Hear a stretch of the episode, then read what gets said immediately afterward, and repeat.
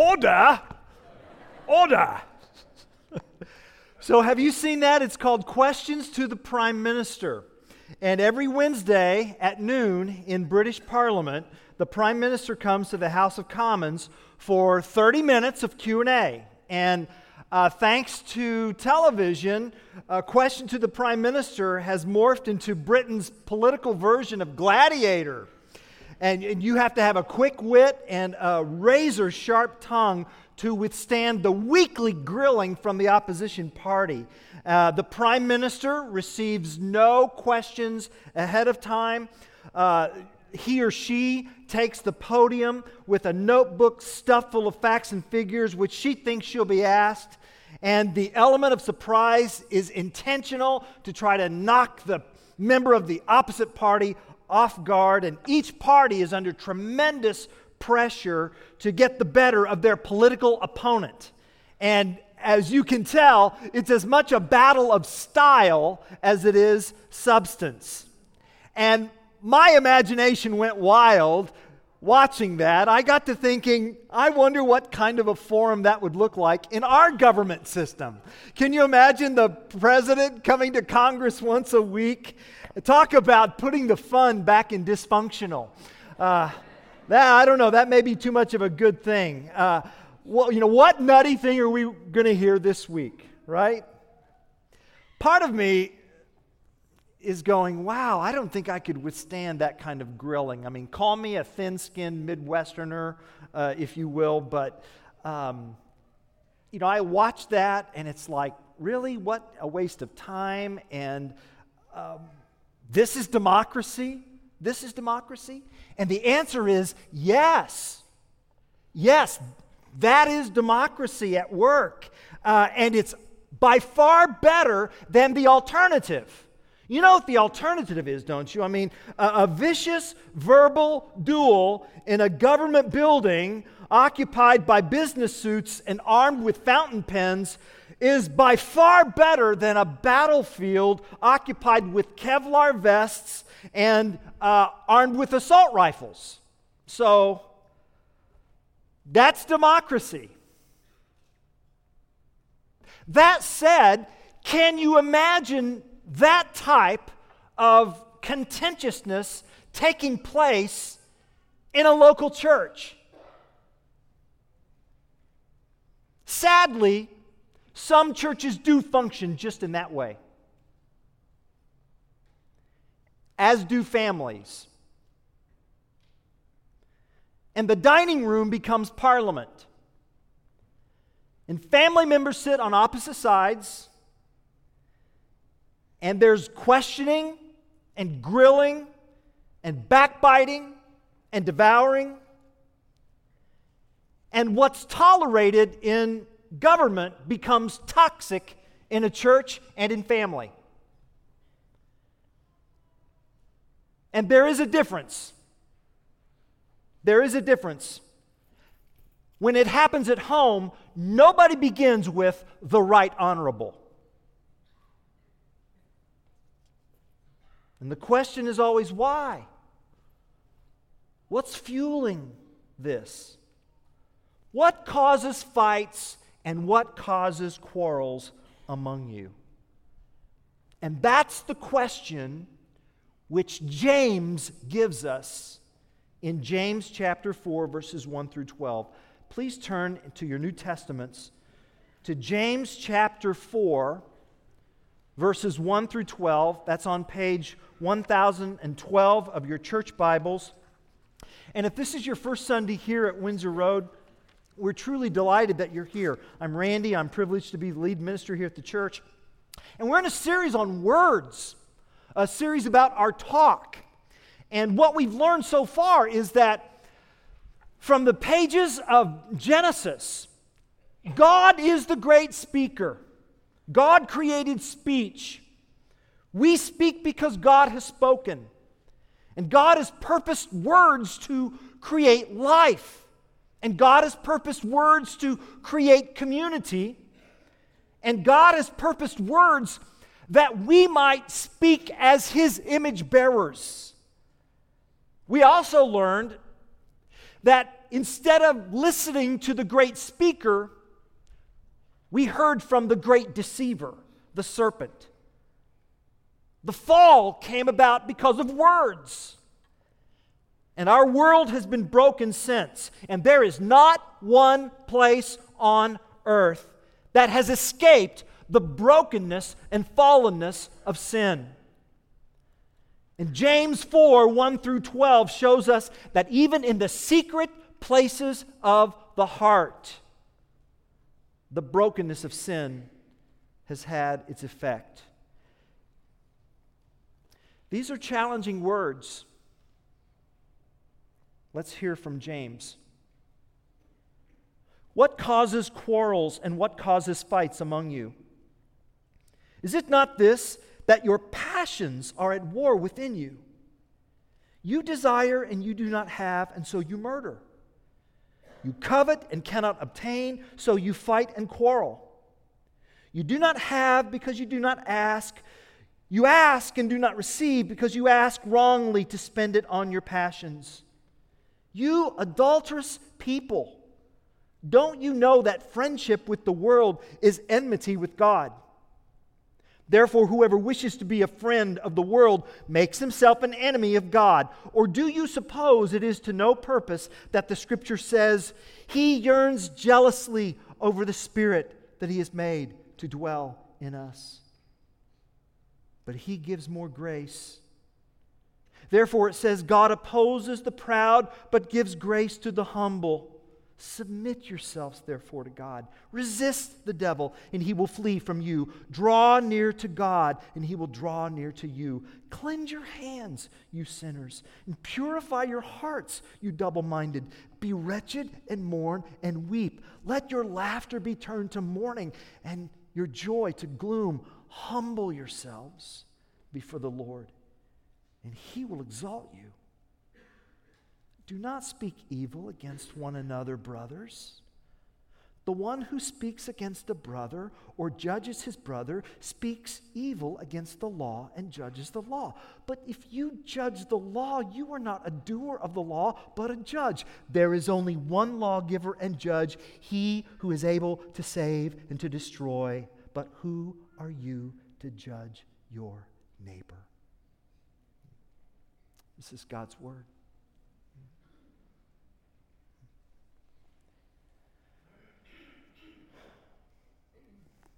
So think about your last quarrel. Who was it with? Was it a colleague? Was it a neighbor? Family member? Parent? Brother? Sister? Son? daughter, your spouse, your former?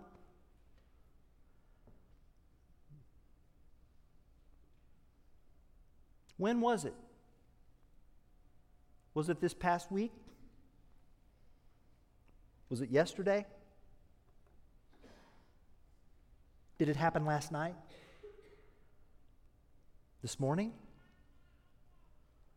On the way to church? How did it occur? Was it in person? Was it over the phone? Was it on the way out the door to work at 7:45 a.m.?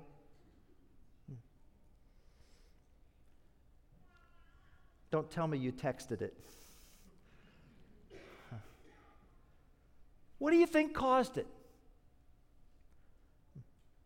What causes quarrels and what causes fights among you? You know, James challenges me and pushes me. James says, You know, Randy, sometimes the issue that you think is the issue really isn't the issue. Sometimes, many times, we think that the cause of our quarrel is outside ourselves. The reason why the quarrel is taking place is the person on the other side of the aisle. And like Parliament, we stand up and we see who that opponent is. We know who the opposition is. We know whose fault it is. At least we think we do. If you're like me, you can probably think of a hurtful exchange that you've had with someone, but because of the speed of life, or maybe even personal pride, you chose to move on with your busy schedule and it went unresolved.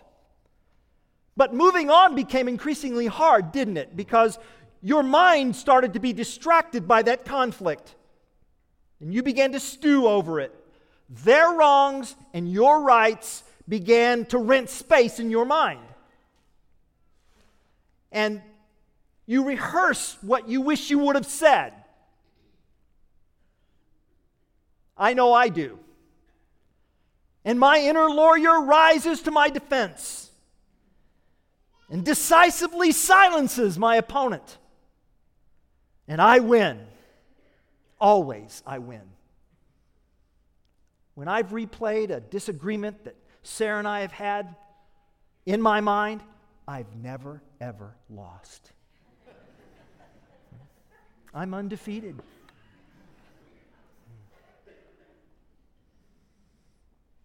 And you know, then what happens is the more I ruminate and the more I think about what I would have liked to have said, the angrier I start to feel, and the more annoyed I start to feel. And then, you know, I start thinking of the other person in a different way.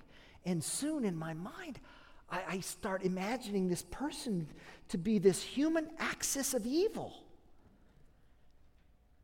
And James 4 helps me see that, you know, unresolved relational breakdowns cause me to mentally stick my opponent on a rotisserie and just start slowly turning them.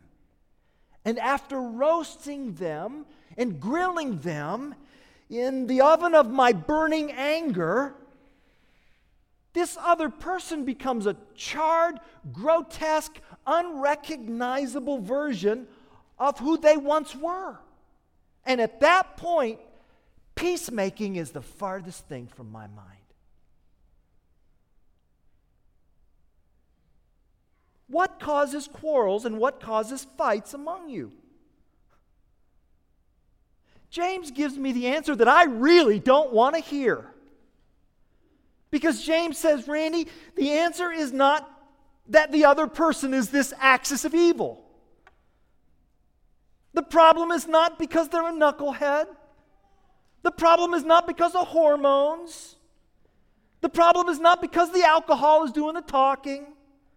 The problem is not because of evolution's aggressive genes. The problem is not daddy issues. It's not because I woke up on the wrong side of bed. It's not because I didn't get to go to body pump or ride my bicycle outside. It's not due to a lack of vitamin D. It's not because of my boss, and it's not because I'm, I'm, I'm Irish. That's not what causes fights and quarrels. James tells us exactly what causes fights and quarrels. Verse 1 Is it not this, that your passions are at war within you? You desire and you do not have, so you murder. You covet and cannot obtain, so you fight and quarrel. Remember when Jesus said, The person who harbors hate in their heart toward another person, that's tantamount to murder. That's where James is coming from here. James is the brother of Jesus. You covet, you cannot obtain. You fight, you quarrel. You do not have because you do not ask. You ask and do not receive because you ask wrongly to spend it on your passions. The issue that I think is the real issue really isn't the issue, James says. The real issue behind my fighting and my quarreling is the war machine in my heart. The real issue is the bitterness in my heart. The real issue is the selfish ambition in my heart. The real issue has to do with my heart. You desire and you don't have. I mean, the Bible could not be more straightforward as to the origin of our interpersonal quarrels and fights. We fight because we don't get what we want, and that's that. And some might find that just way too simplistic. Well, of course, people get mad when they don't get what they want. But what's underneath that? And according to James chapter 4, there is nothing else underneath that. When you get to the heart, that's the cause. And there's nothing deeper to your bitter resentment than the entrenched, self centered desires of your heart. It takes two to tango. Now, why are you in the dance? Isn't it because what you desire is being frustrated? Your desires have morphed into ruling desires. And those ruling desires then become expectations. And expectations are premeditated resentments. And those premeditated resentments then lead to disappointment. And disappointment then leads to judgment, and judgment leads to a sentence of punishment. And James 4:12 says, "There is only one lawgiver and one judge. Who are you to judge your neighbor?" Do you see? Do you see the real problem here? My ruling desires make me want to be like God. You will be like God. Oh, that's the tastiest temptation ever. I mean, it's one thing to be called Randall, but it's another thing to be called Lord Randall.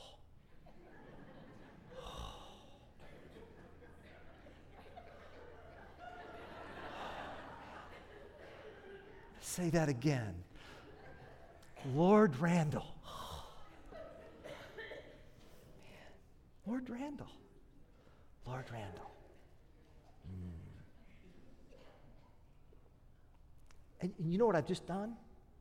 I've just turned the Lord's Prayer into a parody. See, the Lord Randall's Prayer. My will be done. Mine is the kingdom and the power and the glory.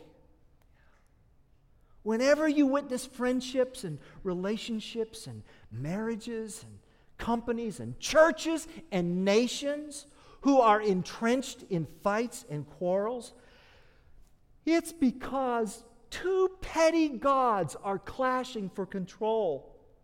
Our fights and our quarrels come from submitting to the desires of a different God.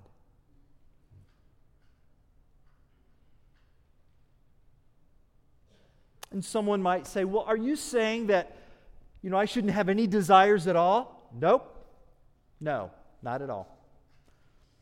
No, James does not say that it's wrong for us to desire. The desire for education is good. The desire for health and fitness, good. The desire for wholesome relationships, good.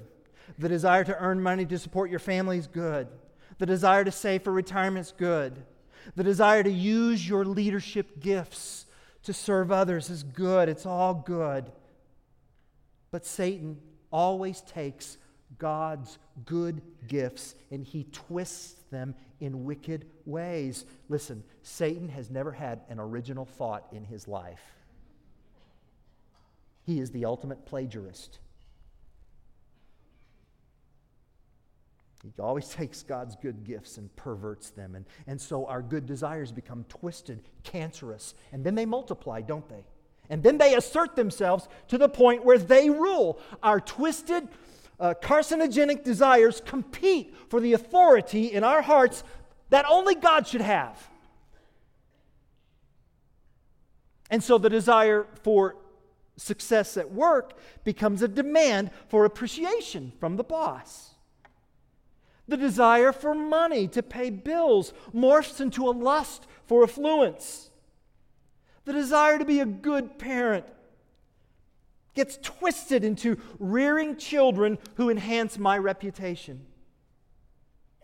And when toxic desires take the heart hostage, then others become either vehicles that I use to take me to that desire or they become obstacles that I must eliminate to get that desire. James tells us that godly desires become toxic desires when they're idolatrous desires. And do you know how to tell if your desire is godly or toxic? You know how to tell? By the words that's coming out of your mouth. That's how. What's coming out of your mouth? Jesus said as such in Luke chapter 6, verse 43. He says, For no good tree bears bad fruit, nor again does a bad tree bear good fruit. For each tree is known by its own fruit. For figs are not gathered from thorn bushes, nor are grapes picked from a bramble bush. The good person, out of the good treasure of his heart, produces good. And the evil person, out of his evil treasure, produces evil. Then he says this For out of the abundance of the heart, his mouth speaks. Did you hear that? For the, out of the abundance of the heart, his mouth speaks.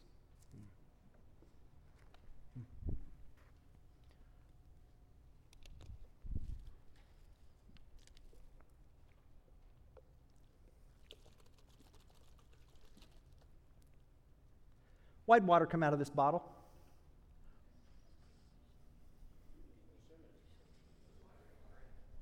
Again, brother? That's exactly right. The reason why water came out of this bottle is because water's in the bottle. So you've never spoken a word out of your mouth that didn't first exist in your heart.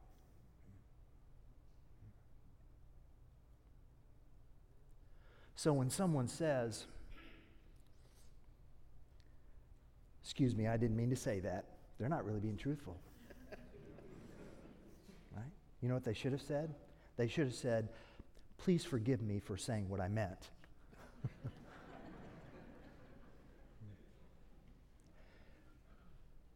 because according to Jesus, it would have never come out of your mouth if it wasn't first in your heart. Out of the abundance of the heart, his mouth speaks.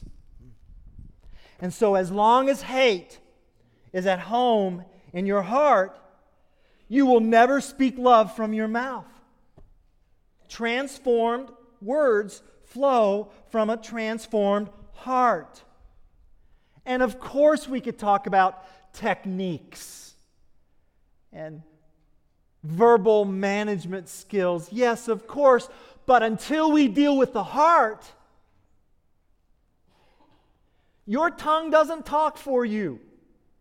Neither does your mind, neither does your addiction. It's your heart. And whatever controls the heart will control the words. We don't have word problems, we have heart problems. And if a toxic desire rules my heart, then there's only two ways I can respond to you. You either help me get what I want and I will enjoy you, or if you stand in my way, it's war. And if this isn't strong enough, James says in verse 4 You adulterous people. Don't you know that friendship with the world is hatred toward God? He calls the entire congregation adulteresses. I've never done that. And I, and I couldn't. You know why? Because I'm sitting in the congregation. I'm hearing what James has to say. Now, what's behind that, though? When, when James calls the congregation adulteresses, what's he saying about who God is? Well, think about it. When Jesus says, I am the good shepherd. Who are we? Sheep. When the Bible says that, that God, our Heavenly Father, is the Father of lights, what does that imply? It implies that in Christ we are children and we are heirs. When James calls the congregation adulteresses, who is he saying as to the identity of God? He's our husband. He's our husband. Jeremiah chapter 3, verse 20. Surely as a treacherous wife leaves her husband, so you have been treacherous to me, O house of Israel, declares the Lord. Have, have you ever loved someone and you've exposed your heart to that person and you made yourself vulnerable and in return they didn't love you back? And you feel that hurt and you say, God, don't you know how this hurts? And God says, I know exactly how this hurts. James says that our selfish conflicts deceive us into thinking that it's about me and the other person. It's not, it's you and God. Your horizontal conflicts are evidence of a vertical fracture. You've broken faith with your betrothed. You're cheating on God. You become friends with the world. And that word friend, mind you, uh, is a much stronger word in the first century than we consider it today. The ancients took that word to mean alliance and loyalty. We kind of think of it as casual acquaintances in our culture. No, no, no. What causes fights and quarrels, James says, you have chosen allegiance. You, you, you've made an alliance with the world, and the world is always against God. So now what? James says, Don't you understand? Your husband wants you to come home. Your husband is waiting for you to come home. That's why verse 5 says, Or do you suppose it is to no purpose that the scripture says he yearns jealously over the spirit that he has made to dwell in us? You're never going to find someone who will love you as deeply as Jesus. Christianity is not a, a weekly grilling from the king. Christianity is not questions from the high king. Christianity is not parliament. You know what Christianity is? Christianity is the Hermosa Inn in Paradise Valley. Phoenix, I'm telling you, it is absolutely stunning. It's beautiful. There's beautiful romantic patio and candlelit. And there's this mountainous scenery in the back, and then there's this lovely bedroom that has this fireplace in the corner, and it is just wonderful. And you know, it's when you know when you fall in love, you know, you start singing those love songs that contain these syrupy cosmic lyrics. And when Sarah and I were in college, we sang one of those love songs. Valentine's Day, 1984. oh, man. I had way more hair on my head. Ain't she something? Oh my. We sang this love song together. Actually, we weren't dating at the time. We were dating other people. And we sang this love song. yeah. oh, and so, you know, we so we sang this love song to one another. We were dating other people. Yeah, we were in a traveling group. And um, you know, some things just aren't meant to be. But we were meant to be. We were meant to be. So so we sang this uh, song from the musical uh, Xanadu, Olivia Newton John. Suddenly, right? She walks in, and I'm suddenly a hero. I'm taken in, my hopes begin to rise. Suddenly, the wheels are in motion, and I, I, I I'm ready to sail any ocean. Yeah. When you're in love, you start babbling things like that. I'm ready to sail in the ocean. No, I'm not. Oceans make me sick. Oceans make me take Dramamine. but we can go to Phoenix. Let's go to Phoenix. I want to go to Phoenix. You know. This, this romantic longing is evidence of a deeper longing to connect with the love that no human can fill. Because the truth is, truth be told, in our hearts, we really do want someone who is ready to sail any ocean for us. We want someone who is thrilled to see us. And the gospel is that God, the Son, Jesus Christ, did that. He, who being in very nature God, did not consider equality with God a thing to be grasped, but he made himself nothing He crossed the ocean for us. And he became a servant. And he put himself on the spit. He was grilled on that Roman cross to the point of being unrecognizable. And he did this to free us from the bondage of our self centered fights and quarrels. I'm ready to sail any ocean. Only one person can say that Jesus Christ, who loves you more than those weak pretenders, these counterfeit suitors, these idols. And just as any faithful husband would jealously protect the sacred intimacy with his spouse, James says that God jealously longs for the spirit that he made to live in us. You are never going to find anyone who's going to love you as deeply as Jesus. And so James says, Come home. Your husband wants you to come home. Spiritual adultery is not some first century trip to a pagan temple to offer a sacrifice to a, to a dead idol. Spiritual adultery is a factious, divisive, bitter mouth in service to a self centered, idolatrous heart. James says to Christians, then and now, you fight because you flirt with a false lover while your husband is home. And your husband wants you to feel his love melt your heart. Please come home. That's what verses 7 and 10 are about. Submit yourselves, therefore, to God. Draw near to God. Cleanse your hands. Purify your hearts. Humble yourselves before the Lord, and he will exalt you. Christianity sees obedience to God in romantic terms. My husband hates lying, he gets excited about truth, and I want the pleasure of my husband's smile. And then you run to those things. Love is the strongest appeal to obedience. And to the degree that you take that into your heart, then you receive the power to not sin with your mouth. He loves you. How can you give your heart to anyone else? He gives more grace, verse 6, than what? Than any of these pretenders.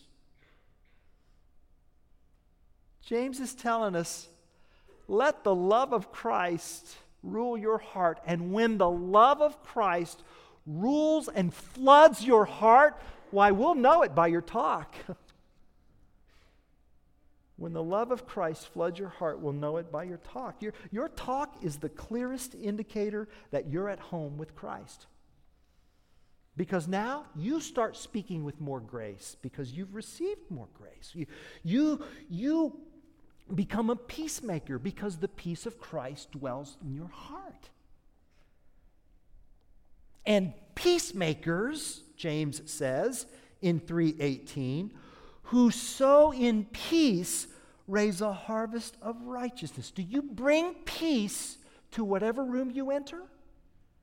What if, as a congregation, we exited this place and wherever we went, we just sowed seeds of peace with us. And then all of a sudden, over time, why, there's this fruit, this harvest of righteousness that's growing at, at, at, home and, and, and in the neighborhood and, and in the classroom and, and in our offices and, and in the community and righteousness. And people are going, What's going on? What, this, what makes this community so different? And then people kind of figure out that, that maybe the, the, the epicenter of this is this gathering that takes place at 2501 West Windsor Road. Hmm. When the love of Christ floods your heart, we'll know it by your talk. So, what is in your heart? What's ruling your heart right now? That's there it is. Am I the kind of person whose heart craves power and control and I want to win at all cost? Or, or am I content to speak truth in love? Am I willing to have my heart purified so that my speech will be purified? You, see the connection between my relationships with people and my relationship with God? Do I realize that when my relationships with Christians you know, those relationships are evidence of being in sync with God and what He's doing in this world. Is there someone you need to make peace with today?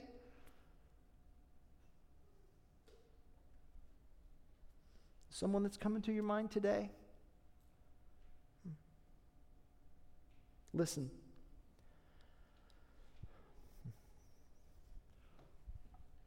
We've been married almost 33 years, Sarah and I have. And I've been your pastor almost 28 years. That's a lot of sermons. And you know, don't you, that there are Sundays when it's time for me to assume my responsibilities behind the pulpit. And there my bride is. And we've been in conflict. Hmm. And I still have responsibilities to do. Man, those are just, those are hard Sundays. And it's hard because I feel hypocritical.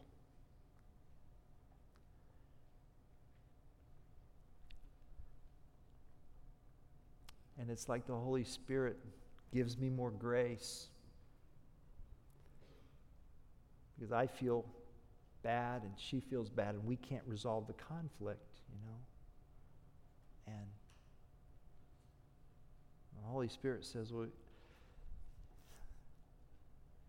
you're a sinner. You need grace. And so here's what we've done in those moments, okay? And by the way, this is not one of those moments. right? It might be. I've shown that picture, but anyway, no, she knew that was going to be shown. But here's what we've done you know, we've, we, we have made an appointment for a peace summit. That's what we've done. And it's usually Sunday evening. No more than an hour. I can't do more than an hour. It's too intense. You know? So we resolve the conflict then. We, we so so sometimes you have to set it in a parking lot, I guess. And it, it, see, here's, here's the deal. And don't, don't shortchange that. Don't minimize the importance of setting an appointment to schedule your peacemaking. Because you see, that we have both agreed that we need to set an appointment, and that we have both agreed on a specific place and a specific time. See, that's, that's a step in the right direction, you see. And that's healthy and that's good. And maybe you need to do that with someone. And then I would ask you to do this when you first meet at your appointed time for your no more than 60 minute peacemaking session. If you will begin um, with these four words, okay? If you begin with these four words, you'll get farther than if you don't. And here are the four words I could be wrong.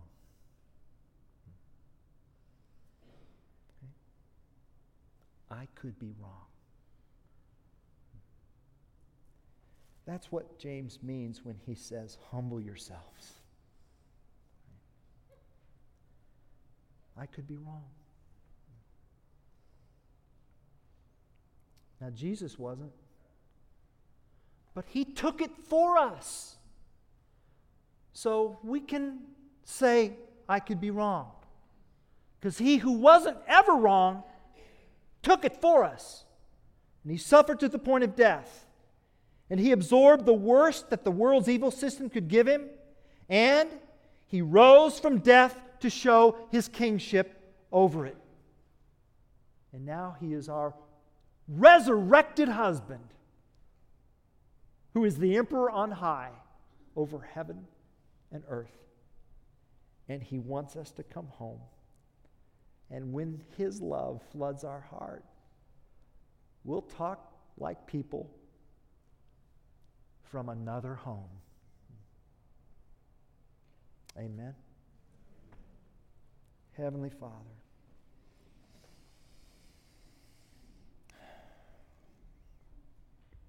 Holy Spirit, humble our hearts, destroy our defenses. Fire our defense attorneys, fire our prosecuting attorneys. Take us out of Parliament and just put us in this place of true, deep, life sacrificing romance, self giving love.